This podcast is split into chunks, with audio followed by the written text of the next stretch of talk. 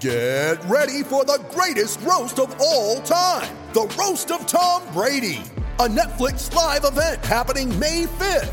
Hosted by Kevin Hart, the seven time world champion gets his cleats held to the fire by famous friends and frenemies on an unforgettable night where everything is fair game. Tune in on May 5th at 5 p.m. Pacific time for the Roast of Tom Brady, live only on Netflix. You ready? Showtime. On May 3rd, summer starts with The Fall Guy. Let's do it later. Let's drink a spicy margarita. Make some bad decisions. Yes. Audiences are falling in love with the most entertaining film of the year. Fall guy. Fall Guy. Fall guy. That's what the poster said. See Ryan Gosling and Emily Blunt in the movie critics say exists to make you happy. Trying to make it out? Nope. Because I don't either. It's not what I'm into right now. What are you into? Talking. Yeah. The Fall Guy. Only in theaters May 3rd. Rated PG-13.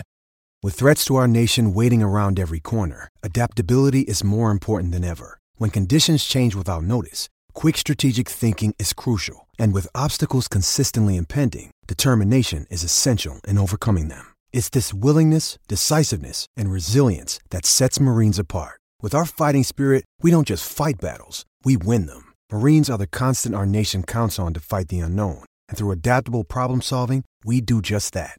Learn more at marines.com. Welcome to Sports Illustrated's Coronavirus in Sports. This is Luis Miguel Echegaray. Today, sports, the pandemic, and local communities. We'll be talking to SI senior writer Greg Bishop, who's a resident of Kirkland, Washington, the original epicenter in the US, as he describes what life has been for him, his family, and his community ever since the pandemic arrived early in March.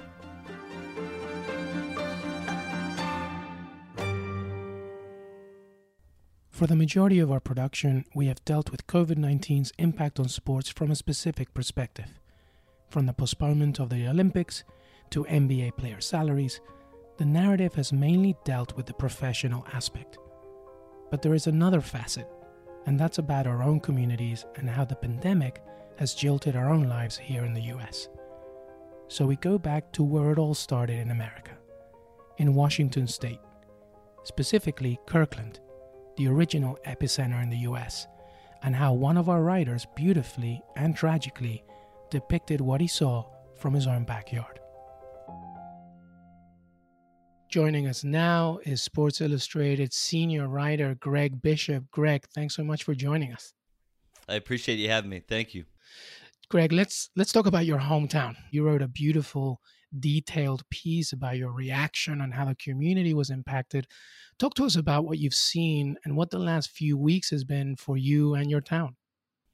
Yeah, it's a great question because uh, it all feels a little surreal. It's, you know, you know that this virus is sweeping across the world. You know that it's impacted people who live uh, in the United States, but also in Italy and China, obviously. And to have the epicenter of the United States at first be in Kirkland, Washington, of all places, it felt like something out of a movie, if I'm being honest about it. Uh, you know, what Kirkland is known for is being a suburb near Seattle. It is a relatively small town. There is a small downtown area with a lot of restaurants, and we are home to one of the original Costco's. So when people see Kirkland brand, there that's because one of those is here about a mile from my house. And you know, the way I, I kind of became aware of all this was I went running one morning before I took my son down to Portland to visit friends, and I ran by a normal route. And when I went to my buddy's house later in the day, all of a sudden news broke, and I saw Life Care Center of Kirkland.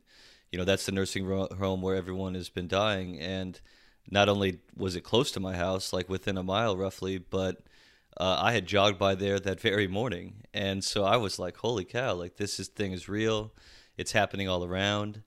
And we pretty much, my family, my wife, my son, and I, immediately, you know, went into like, how can we deal with this? What kind of precautions do we have to take? What kind of changes to our daily habits do we have to take? And I think what you're seeing now across the country for the last week or two, I feel like we've been in that world for the better part of a month, a month and a half. You know, I, I can't remember the last time I sat down at a restaurant and had a meal with like another human being. It's probably been six weeks. You know, I would take my kid out for different things. At first, I would take him to the parks with playgrounds. Then they closed those. You know, at first, I would take him to big open spaces. Those are closed now. Uh, we're basically down to like I can take him on these trails by the house because nobody's on them, and we can stand far enough apart, and you kind of run him around and get some energy out. And so, at this point now, it feels like Kirkland is fairly similar to the rest of the United States, if not most of the world that's dealing with this coronavirus. But, you know, it's been a lot longer here, and I think we're starting to feel what you all will feel pretty soon. I, I feel bored. I feel restless. I am the kind of sports writer who spends his life going places and talking to people and reporting I love seeing in stories. Uh, this has basically eliminated my ability to do my job in a normal way. And all those things are not really complaints, they're more of me setting the stage for what it's like here because I realize that people are sick, that people are dying, and that people have it worse. And that for me was really driven home when my colleague at my former newspaper, the New York Times, Alan Finder, passed away from coronavirus. Uh, and he lives in New Jersey. He was 71, I believe, years old. And so you know this thing is real. These precautions are necessary, and living here is super weird and very strange, and all of that kind of exists on the same plane for me. Now, being a resident, aside from that, you obviously, of course, mentioned, and we all know your work as a sports writer. And even though you mentioned it eliminated the majority of your work from a physical, geographical standpoint, you at the very least has, have reached out to teams uh, locally, both professional, amateur, high school, and how they're dealing with the pandemic. How has it been for them, just from a local standpoint uh, within your city and state? Right, and that that to me has been an interesting part of this deal because for them it's changed over time. You know, when I first wrote about just living in Kirkland and being this close to the virus, I reached out to the Mariners, the Seahawks, the Sounders, the University of Washington, and the closest high school to my house, which is Juanita High School, where I take my kid to swim class uh, on the weekends. And you know, at that point in time, it was still pretty early, so the Mariners were hoping to play. Uh, the Sounders were playing games; they had not been interrupted. Uh, the University of Washington still planned to hold its spring seasons for baseball, softball, and track and field and sports like those. And it seemed like at that point, uh, the world would pretty much go on normal as long as people were dealing with the virus in a way where they were looking at, you know, how they could um, keep the common greater good in mind. Uh, that has obviously changed dramatically. You know, I was getting ready to cover the NCAA tournament when it became clear that uh, it was no longer going to take place. I was interested in a few NBA stories when it became clear that that season would be suspended. The teams here have had to deal with it. Uh, the Sounders are not playing. The Mariners are not playing. I mean, that's because really no sports are going on. Uh, the local high school is not doing spring sports. They're not having class in session. And so, you know, I think what you're seeing with these teams are the same thing you're seeing with households and with businesses and with, you know, media entities like the one we work for. I mean, everybody is grappling with it. How do you maintain uh, the ability to produce content? How do you, in the case of the Mariners, how do you keep fans interested in a team that has the longest playoff drought in professional sports? Uh, how do you keep fans ready so that when you can open your stadium again, that they will come back, that there won't be fears that this is going to linger? I mean, even if they cleared us to go back to a stadium right now, how many people would do that? You know, how many people would feel safe? How many people would feel like they wouldn't have to uh, take precautions and stay home? Um, to me, the home viewing experience is already better. You know, great TVs close to your refrigerator, bathroom breaks a lot easier. You know, I, I think that they're in a real bind here. You know, and again, it's not more important than human life by any stretch of the imagination. But, you know, these teams are going to have to coax people back into stadiums when it won't feel very safe or very normal. And, you know, I just think it's going to be interesting to watch the landscape as it moves forward. I mean, is is the NBA going to play at all? It you know doesn't look that way. Will baseball be the first sport back at one point in the season? Will it be after the trade deadline, after the All Star break? I, I just think teams are in a real bind here, and uh, it's a necessary bind, and it's uh, something we should all be cognizant of. And so, to me, it's just fascinating. And so that's why I've been writing a lot about the coronavirus and its impact on sports because you know, I think sports in some ways is a microcosm of society, and I think we sometimes look to sports in times like this to become a welcome distraction. And what we have now instead is uh, sports would be one of the worst things you could do uh, in this time, and that to me is super unprecedented and worthy of examination. Yeah, I think going to that specific point about how you're using your writing as a way to investigate and report and tell stories on how the sporting community is dealing with this. One of them was another city, Spokane, suffered uh, as, as much as anybody because it was meant to be the host of the first and second round of the NCAA March Madness tournament. Uh, aside from the sporting aspect, this is also an economic problem for a venue that relies on this kind of revenue. How has it been for that, you know, arena? The organizers and, the businesses around it how, since you wrote it. Yeah, to me, that story just broke my heart. You know, I really wanted to look at how the virus was impacting something in real time. And what I found was even way deeper than I ever expected it to be. You know, Spokane is a, you know, it's not a small city. It's over 200,000 people, but it's not the, you know, cousin of Seattle. It's the east side of the state. It's very close to Idaho you know, this is a place where events have a major impact on the revenue of the city. Uh, they have a theater downtown, a convention center, and an arena. The arena was going to host the NCAA tournament for the men's side and the women's side. Uh, between the three venues in total, there were 90 something events scheduled for March, April, and May. Every single one of those events has been canceled.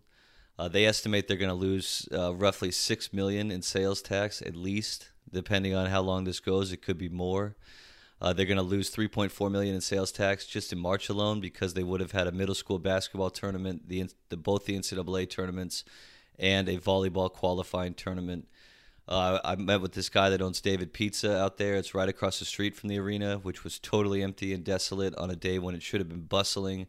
There should have been bands playing and crowds chanting, and you know, uh, typical NCAA tournament fare at David's Pizza, 80% of the employees had to be let go for now. Uh, they're down 80% in revenue.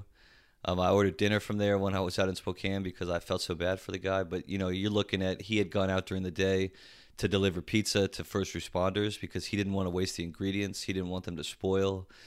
Uh, it just felt overall like there was uh, like it was going to be hard for them to come out of the damage that the cancellation of these events ultimately inflicted. And again, that's not to say that anyone's saying they should host the events, but like there is a both these things are true at the same time. You know, it's true that the coronavirus requires extreme me- measures to try to control that we need to stop the spread that you know these that staying in, in your home and practicing social distancing and doing all these things is not only important but crucial and necessary at the same time for a city like spokane that relies on out-of-towners that is sort of a regional hub for entertainment that needs these events in a way that a city like say Atlanta that would have the Final Four doesn't need it as much.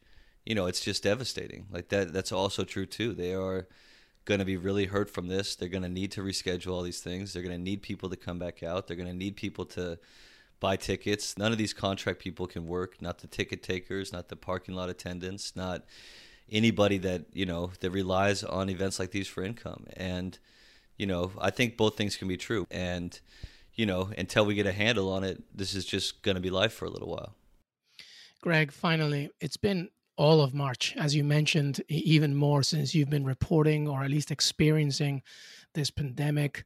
Um, you know, I would love to know just to end it how you, as a sports writer, um, has been able adjust aside from just talking about sporting stories, but also the industry in itself, how you have been dealing with it and, and relating to it with other people and at the same time as a family man.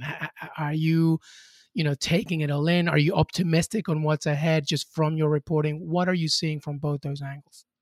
Yeah you know i guess i'd start with the family side. Um, i think my wife has referred to herself as the world's unluckiest woman uh, because not only in, in my home for, for three weeks when I would have been gone covering the tournament, uh, I will be home for three weeks in June when I would have been covering the Olympics but my son's home too for the most part. So she's now stuck with both of us indefinitely and all day long. And so um, that's been interesting. I've been trying to help around the house. I've been trying to take my kid outside. You know, you should see our Costco. It's insane.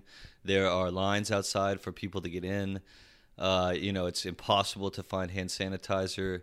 Uh, toilet paper has been an issue. Um, you know, we're trying to do everything that, that people say to do, whether that's condensing orders for Amazon so there aren't as many from our house, or social distancing or hand washing. Uh, I got my little guy super into the hand washing now. He's like all over it. Every daddy, wash hands, wash hands. Like he realizes that we're doing it a lot now at the very minimum. Now I have a piece on how sports writers and sports journalists have been handling uh, this impact, and to me, that's a, a, much more uncertain kind of world. Um, you know, I spoke to Jay Harris, the Sports Center anchor, about what it's like to do uh, Sports Center without a lot of highlights. You know, they've been focusing on the news. His background is in that, so he doesn't seem that thrown by it.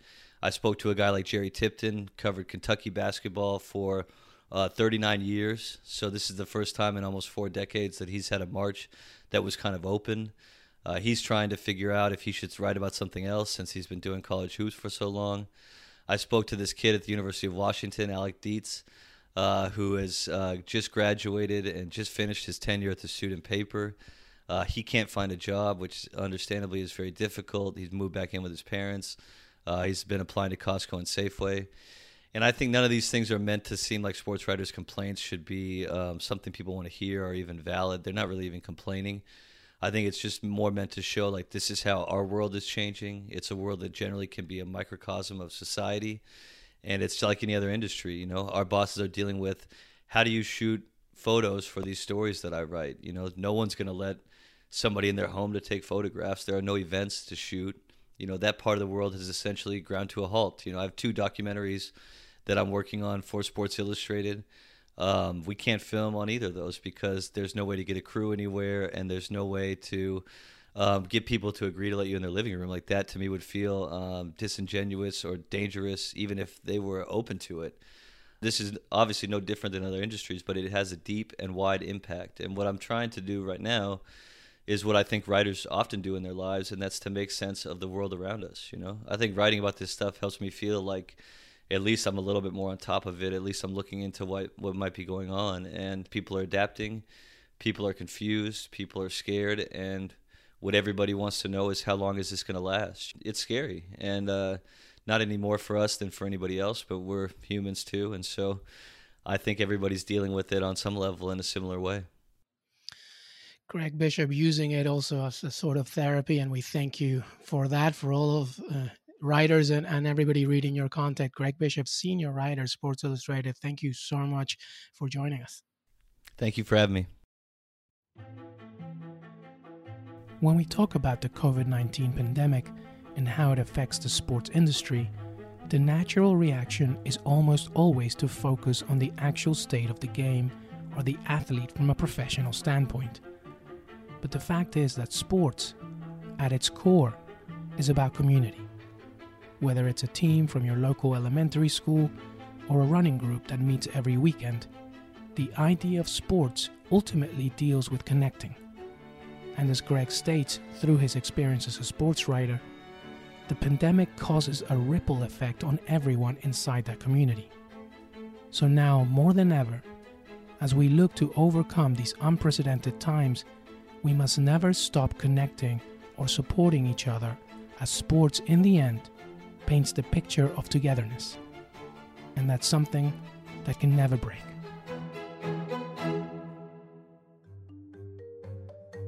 Thanks to Greg Bishop for joining me today. We'll continue bringing you these stories throughout the coronavirus crisis. If you like what we're doing, please recommend us to a friend or family member and leave a rating and review on Apple Podcasts. It really helps others find the show. You can listen to Coronavirus and Sports for free wherever you get your podcasts. And be sure to subscribe or follow us for the latest episodes. Stay safe, and we'll see you next time.